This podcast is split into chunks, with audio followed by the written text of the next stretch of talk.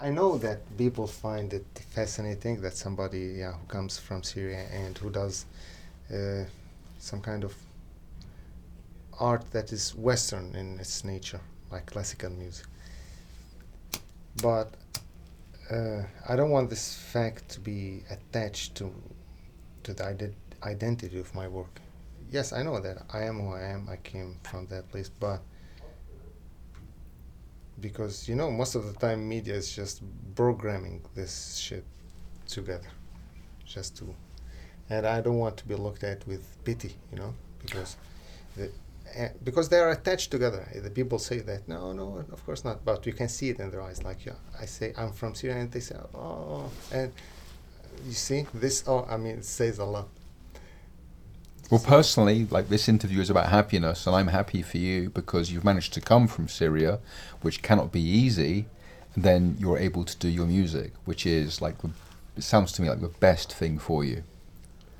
Yeah, so actually, it's the other way around. Music brought me here more than I came here for music. So, because all the steps that I took in my life regarding travel, they were because of music so first I got a scholarship to Hungary, so I went there because because of music. And music was giving me money to live.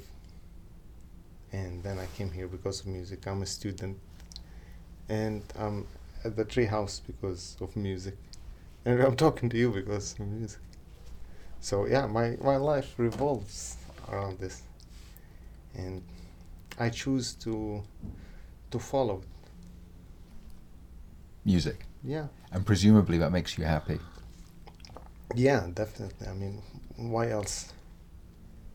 So, could you start at the beginning, please? I mean, you said you have a, a bit of anxiety talking, but if you no, forget about not, the recording, not talking, yeah, but this is the fact of uh, of having the recorder, you know, special that it's very close to my face, like so. Yeah, I'm aware of it. It doesn't make me as fluent Okay, I'm gonna I'm gonna turn up the gain. I'm gonna lower it down. Okay, we're gonna. It makes it much more sensitive, but it should pick up. Let me see. Sorry to the listener because it's going to be a bit noisy, but I'll turn down the recording level and then to 110. Okay. So, Sam, would you mind? What what is Sam short for? Or is uh, what is your name? People don't usually call me Sam. Um, my name is Samir. So it's a bit difficult to pronounce for Western tongues, apparently. But yeah, my name is Samir. And could you tell me about living in Syria and where you came from there and what it's been like? Has it been hard, like they say on the media? So, I grew up happily, you know but then the years of, of war, those are the years that, that were difficult because I was 18 and that's when the war broke out. So I, ju- I had just started uh, school, uh, college, I mean, and so all my hopes towards building a future and yeah, this is I'm starting. I just went away from my family then it started getting into challenges. But it got harder a little by little, so it was like a training. At the end, I recognized that, you know, but sometimes it sucked. But uh, as long as you have friends, yeah, you can overcome anything. Because people, my friends reflected my experience, and this made it much more easier. So, can I ask what your parents were doing as jobs in Syria, and and were you, how badly affected were you by the war? So I come from southern Syria, from a city called Sweida. Uh, for the first five or six years of war, Sweida wasn't really affected, but I lived in Damascus anyway. But my parents lived in or my mother and sister lived in Sweida. Yeah, Damascus was was fucked up. So, um, you want to get the, the, the into the fucked up part of it? Like, why is it? Well, if you don't mind, because I think that people need to hear this. I don't know from which perspective should I describe it. Well, from from your experiences, how you felt. But yeah, most of us as friends, you know, were all my generation, all my colleagues at the, the Higher Institute of Music in Damascus were mostly poor. We lived uh, some maybe 10 kilometers away. We lived in old Damascus, but we had to go to school in, in the center. So, yeah, we shared a room, four of us. But when I remember those days, I mean, they were now they're really fun. I have good memories because we are really bonded as friends. We we knew uh, the extent of human nature. I mean, not just it the bad side, because you see the bad side of people when war breaks, but also the good side, how people, you know, bond. So now I, I feel glad. But I didn't feel glad, you know, maybe a few months back. But you caught me in, in a period of my life where where a, a lot has, has been going on, and now I feel some sort of clarity. Yeah. And happiness, maybe. Well, you said you have good memories, but how bad was it? Because in Britain, we only know what we know from the news. So we hear about the Assad regime and what is happening. Yeah, and th- there is no media coverage, no outside media coverage to, to actually know what's going on. But it's really bad. Now, people are being killed in the streets, kind of bad, you know. Children are being executed it's like it's it's evil kind of bad yeah but so getting into it is it's it's above any imagination so I, I didn't think that people would be able of that but like two weeks ago I watched this video it's on YouTube for a massacre that happened in Damascus and this video was just revealed and I don't know how it's on YouTube but you can see a guy executing, I don't know, tens of people and putting them with wheels in the ground and then burning them. This kind of bad. So I didn't experience that myself because I'm here, I'm talking to you. But that used to happen right near us, you know. And we only suffered from the casualties of having bombs on the city. So some friends died, and and then you just mark your path where the bomb hit. So if you see a hit there, so the prob the probability of another one hitting the same spot is lower. So then you follow these. I used to do that at least. Just I thought this might save me. Maybe it did. And what was your day to day life? Did you continue? Did you try to continue as normal, or was it more like survival? I don't know what you define normal at the time, but what I saw normal is I spent at least seven hours a day playing the piano. And so I went to the institute. I just fi- I, I find a piano. I keep playing it until they tell me kick me out. Like yeah, it's time to, and then I, I go yeah, find something to eat, find somewhere to sleep, and do it again. Yeah, I got really good at playing the piano, but everything else sucked. Well, this is why I'm so interested in speaking with you because not many people have had that experience in life. So it's remarkable, and you're sitting here. Because most people were struggling with life itself. I mean, there's nothing that you can do there to make an effect to change it. So I just closed myself in, in with the piano and just do this thing. I don't know if it's like a coping mechanism or a flight mechanism, just to because music, you know, uh, gives some a certain alternative reality, some sort of yeah, and I liked it. And now I'm trying to prove that this is not an illusion. This is real. this is what I theoretically work on. Did you have teachers at the time coming to listen to you while you were playing and to give you advice, or was there nobody there at all to help you learn more about the piano? Uh, no, there were teachers, but not to help me, mostly to screw me up. So yeah, eventually I was fired from, I was expelled, you know, from the Higher Institute of Music. Why? Because they thought I was bad. I was a bad musician, a bad person. Uh, like they didn't like me overall. This is what I think. But why do you think they thought that about you? Were you doing anything wrong? Uh, not really. They didn't like jazz for, for starters. I used to play jazz, and something about jazz made them feel that it's rude, you know. Because and I can see for a little bit how for for for a mind that it might seem that it's rude because it's very direct and jazz also can be rude. I mean, but it's music and they didn't understand. so it just yeah pissed them off.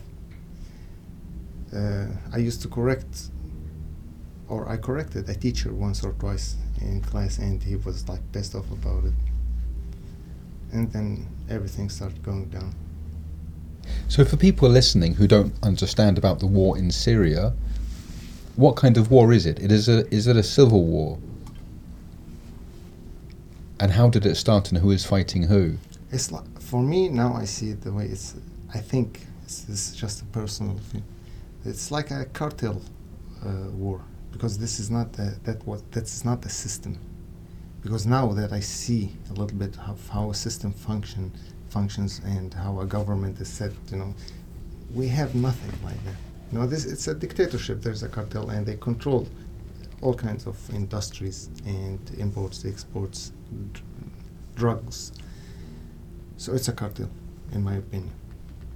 And they do whatever it takes to stay in charge. So, uh, but it's not a civil war. No.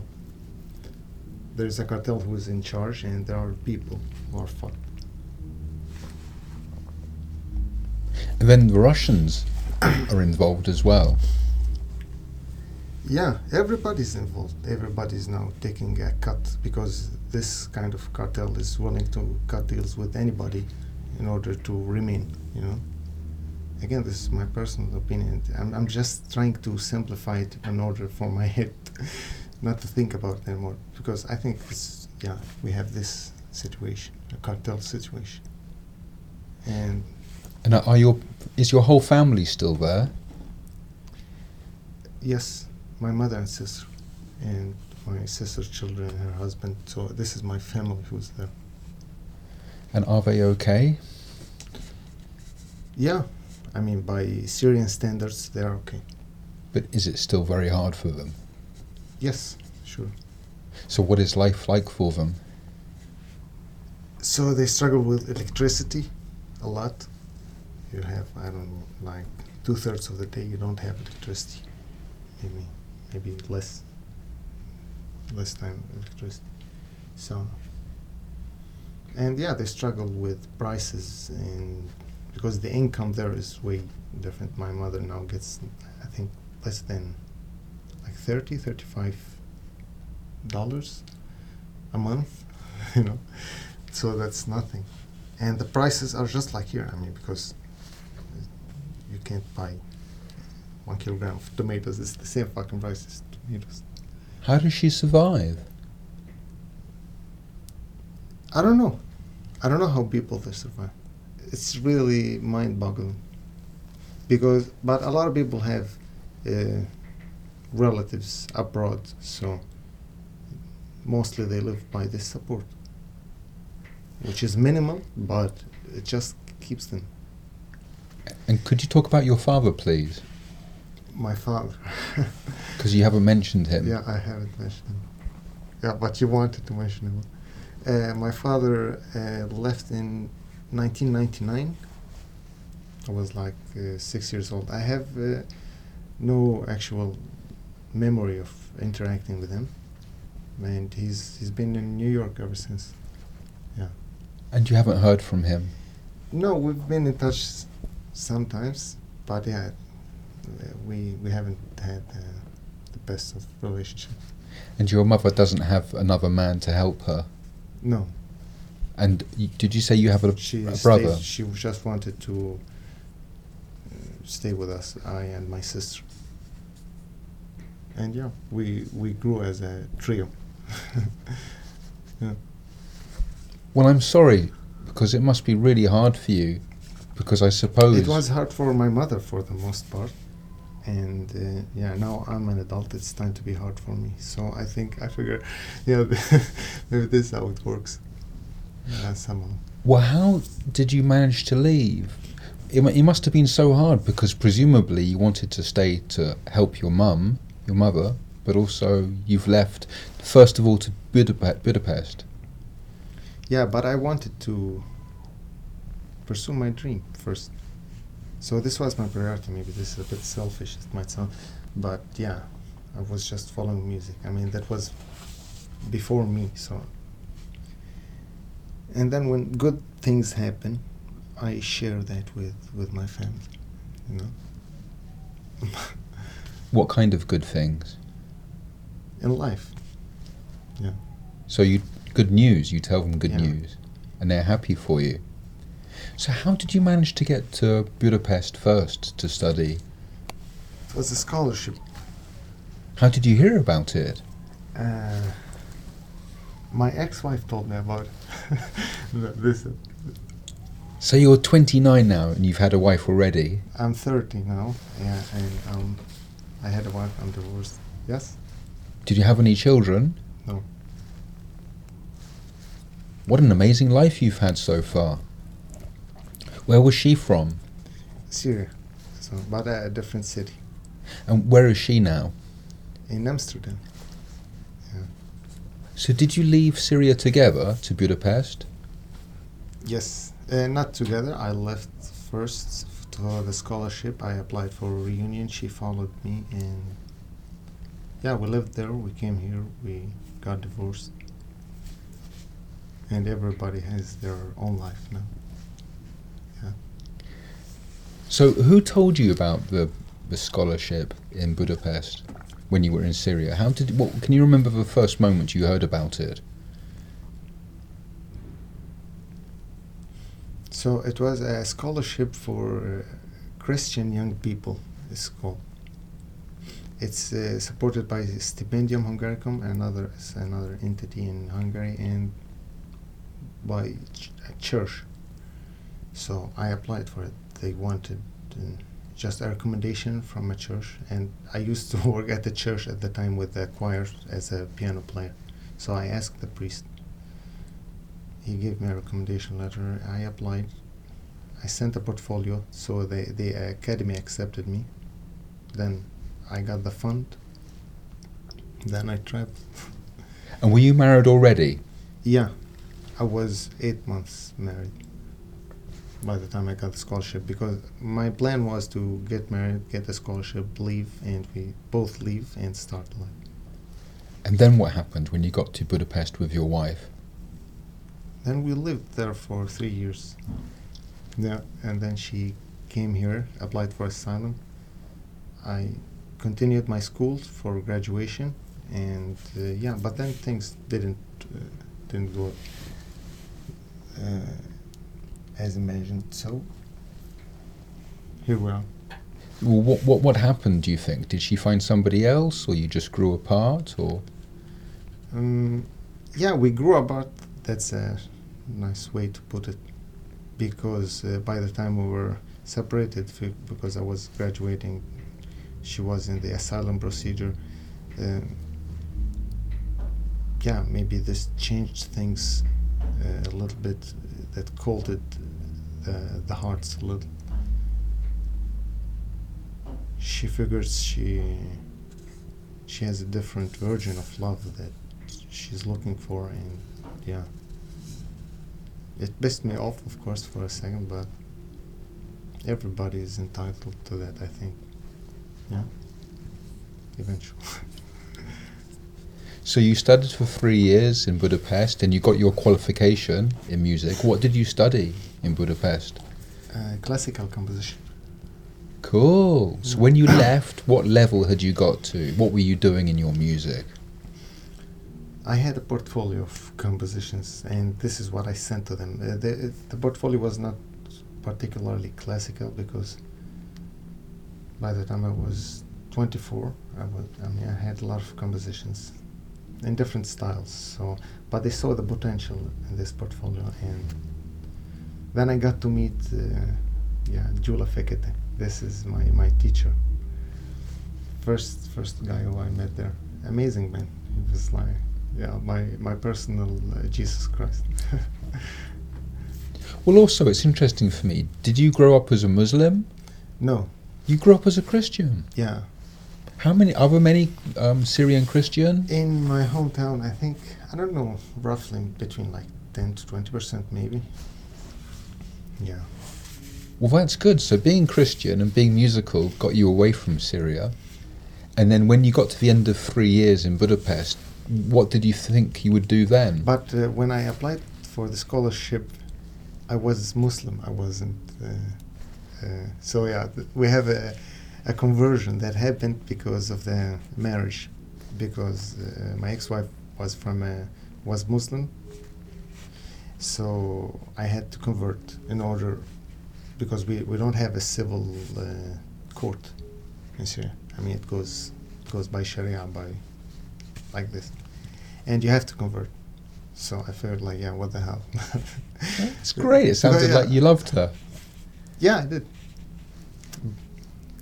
And and I thought nothing of this kind of paperwork, and I, I believe in nothing. So I thought if this paperwork, if my signature could help things, so it was very practical for me but then I heard about the scholarship. I was Muslim at the time. But any, anyway, I mean, I had the baptism certificate. So, and yeah, my ex-wife actually actually was Alawi. Alawi, it's like a sub religion of Islam. So then all my religious identity is lost. So now, because my hometown is mostly Druze, which is a different religion. So people think I'm from that religion, but I'm Christian. Syrian government thinks I'm Muslim. Yeah, other people think I'm Alawi. So yeah, but I don't care anyway. I mean, did you think you, maybe you would you would live, you would settle down in Budapest, or would, did you always think Holland or Britain? Yeah, yeah. When the wheels touch the the ground, you know, I, I knew that it's a lovely city, you know, but I knew that I was leaving because I thought about Holland way before like it was my 2015 plan to come to the Netherlands. It didn't work out then. Then, yeah, it worked eventually. well done. Why the Netherlands? Why not Britain or Germany? I did some research, you know, on uh, refugee rights and conditions of living in those countries. Yeah, and, and found Netherlands to be the best. And in supporting artists, I heard some good news about that. You know, that they support art in general. So I want to do art. know, so. Well done. So when did you come to here from Budapest? Mm. Last summer. So you were in Budapest for three years? 20, 21. Great. Yeah, I graduated in June that year. And I came. Yeah. What was it like living there? Did you enjoy it or was it hard? Budapest was lovely. Yeah. It's a very nice city. It has a very unique ar- architecture, old architecture very small city. And then now, where are you studying? What is the name, please? Codarts. And, yeah. and this is it's like the best. Rotterdam. I don't know what's the best here. I just wanted to be in an institution in order to to be in the community, you know. And I figured the best way is to yeah, continue with a master's degree in order to meet everybody and uh, develop at the same time. This is why I'm here also at the Treehouse in order to meet artists and collaborate. Fantastic. So, what music are you working on for your masters? Did you give them a, a good proposal for what you intend to do? Yeah, we're still figuring that out. Uh, I've proposed uh, my thesis that I've been working on for some five years now. But they told me this for a later stage of maybe after masters. So I had to figure out another research uh, topic. Wow. So maybe you were saying you should use this idea for a doctorate yeah. afterwards. Yeah. Because, because it's so advanced. Yeah, it's it's going through some very detailed stuff, and uh, it's we we don't have the time for that in two years of masters, and it's just supposed to be uh, preparatory for uh, prepare how to do research, and then you do research and PhD. And so yeah, the the topic is not that important. Uh, what's important is to figure out the the strategy and the methodology of research. At least how it's used here. Uh, then you, I'm prepared to start my PhD. So this is my aim. But the topic is changing now. Still, yeah. Fantastic. Well, thank you for telling me. It's really interesting. I appreciate your anxiety and your hesitation about speaking about it, but what a great story. Um, what a lovely good news story. The fact that you came from such hardship and now you're living your dream. And what kind of music do you most enjoy? You said you liked jazz before, but has it changed to something else? it's I, I mostly improvise. So most of the time when when I deal with music, it's me improvising and making my own music, things that I really want to express. So this is how I do it usually. But when I don't have any instrument to play, I just listen to Latin jazz, most probably Cuban jazz, Latin jazz. Yeah. Nowadays, I'm listening to Bill Evans and Miles Davis again. yeah, Michel Petrucciani is one of my favorite pianists ever. Could you say the name again? Michel Petrucciani. And what is about the music that you like so much? What does it do to you? About his music? Uh, that he, he's a master of controlling time. So he's so free that he can divide time the way he wants, but still he doesn't break the the structure of swing. So he, I think, he's he's the best who knows how, how to swing. Yeah. And as far as happiness goes, you've had some terrible hardship in Syria so, what would you do to be happy when you were there? And how does that compare to your happiness now? I would I would do the same. I would just do the same thing. I ask myself that, and yeah, every time I was just because I don't know how to deal with this question because nothing would change around me, and all my decisions I was aware of them. You know, I so I would do it, do the whole thing all over again. But I don't want to, to do it all over again. I'm excited to see what's going to happen. Well, it's great. You'll get a doctorate. You'll be a doctor. Yeah, hopefully that's in some four or five years. And now you're going to teach while you're doing your masters, as well. You'll be teaching, and you'll be doing your project idea for your masters and you're going to be studying. You are studying in Rotterdam, which is away from Amsterdam. Obviously, it's further south. but you're you're here in the treehouse, which is where the shipping containers are for artists, because you want to be part of this artistic community.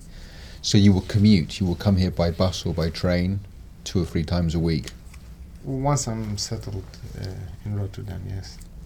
When does your first term start? Is it right now? You mean at school? Yeah. It, it's- it's already started. Your first term.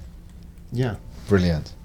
Yeah, I, I'm, I'm not attending, so uh, this year I think I will just uh, do some classes, you know, finish some 30 credits or so, and start fresh next year with the research because it's uh, it wasn't the, the environment of research because last 10 months I was in, in the refugee center, which wasn't the best uh, environment, you know, to do work. I was uh, living with a lot of people and yeah And what was that like every day? What what would you do every day there?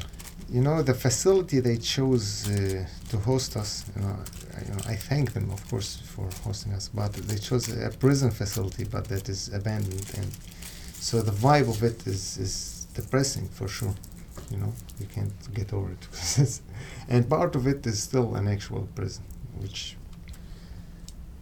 Which is being used by prisoners. Yeah, a part of it, but it's separated, but you can see, you can see it. Yeah, it was depressing, especially in the winter, and you lived with eight guys in a room, and then with three guys, so like rooms with eight, rooms with fours. And how long were you there for? In refugee centers in general, 15 months. Well, you've done so well to get out. Did did everybody else leave, or are some people still there? Your friends.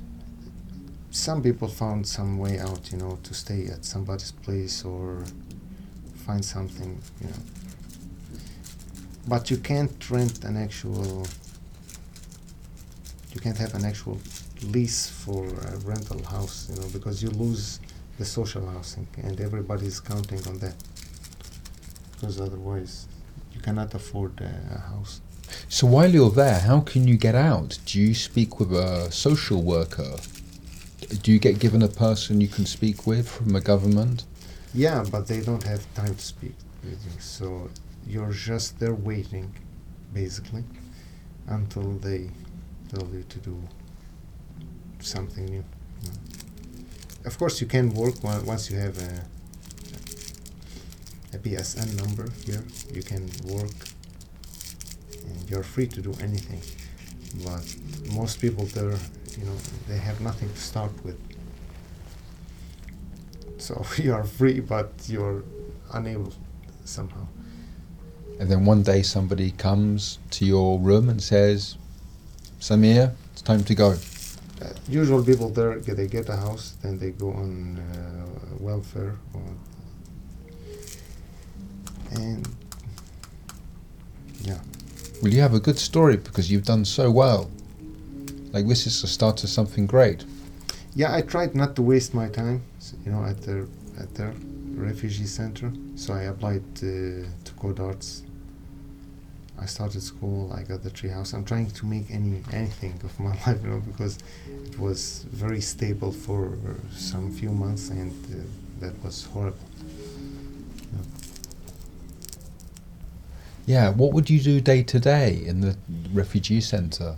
Did they give you anything to do? What what to do? They who, who are they? Well, the people controlling the government, would they. Uh, there's uh, an organization called COA. They organize this, but no, they barely understand what they're doing. I mean, most of the time. So the system is very rigid. So we're just on a computer, and whenever they see something there, they report it. You know, but they don't do actual things. They don't have decisions, so they're just there to So, did they give you a time when you can go outside to exercise? Um, give you. Yeah, of course. I mean, I have all the freedom to go out. So, like, I was, I had a gym membership. I went to the gym, and but I smoked most of the time, especially in the winter. it was depressing. So I, I spent a, de- really depressive winter. But uh, the spring was much better. And would you play games with your friends? And were they all Syrian, so you could at least talk about home and talk about family? Yeah, we didn't really bond this way. We mostly listened to music, maybe, and smoked weed. That's it. Because everybody's pissed, you know. The the place has no privacy, nothing. So. And was it all men? Were there any women? There were families in some section, and uh, we're yeah, all men. And did everybody get along? Was it okay? Was it everybody friendly? not. no. Was there fighting and? yeah, sometimes. Hmm. Well, I'm sorry you've had that experience. This is No, why. that, that's fine. I mean, compared to Syria, that's fine. But the depressing thing is that uh, in the refugee center, you get to meet all the Syrians, like all of them.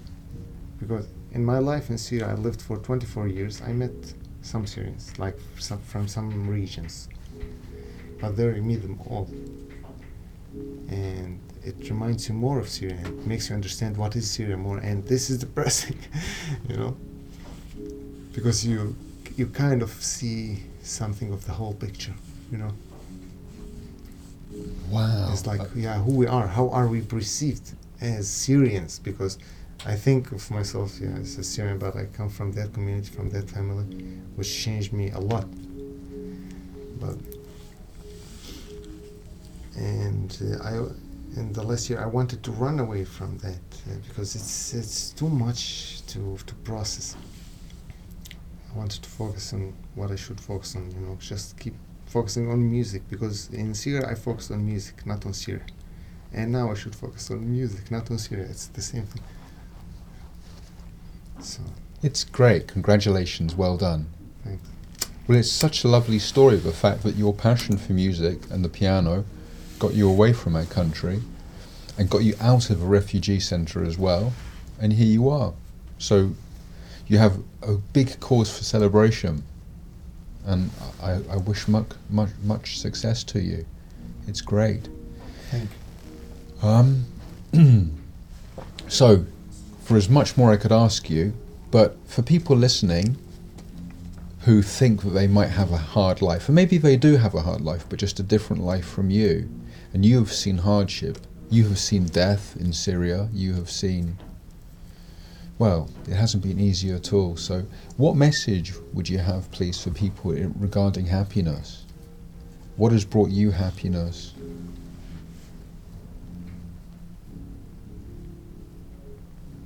I'm not sure if this defines happiness or or stability, which is I think the basis of happiness because it's choosing an ob- uh, a subject to love in life that will keep you a human with, with the brains. I mean, this is what makes us special, I think. So if you get obsessed with a s- subject, you avoid getting obsessed with people, which is unhealthy. This is what I learned. Which is unhealthy. Yeah. So, but when you when you have your attention on on a subject, then you're even better with with your loved ones. Uh, I don't know how to phrase it. I'm trying to say it in as less words as possible. But love as subject. Instead, mu- music is a subject, for example, and it's, for me personally, I, I see that yeah, if I keep focusing here, then my psyche will be fine. But if you do depend on loving someone, and this this breaks, I'm not saying that you shouldn't love people. People are lovely, and you should love them, but in a healthy way. Because people are obsessive in nature, and you're gonna get obsessed either way. So let your obsession be with a subject, not with someone. This makes everything easier. Is there anything you, else you would like to add at all? It's very lovely meeting you, man. Thank you. You too. Yeah. But is there anything I haven't asked you that you think is important? But maybe I, I, I haven't thought about that I don't understand. My life is dense, and I know that uh, uh, the more we talk, the more we will have stories to talk about, of course. But uh, yeah, I also want to, to respect your time and the time gap that we have, or yeah. But I always like love to talk about music. Whenever you have any questions about music, I would love to talk about it.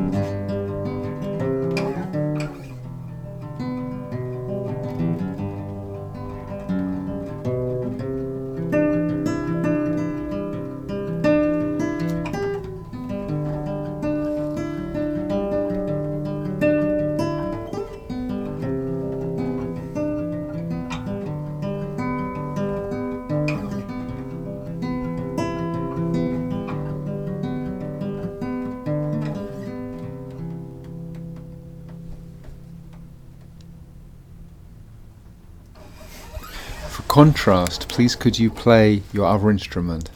The other instrument, yeah. The saz, the mini saz. This doesn't portray the whole sound of the saz because it's much wider with the bigger one. So this is the mini one.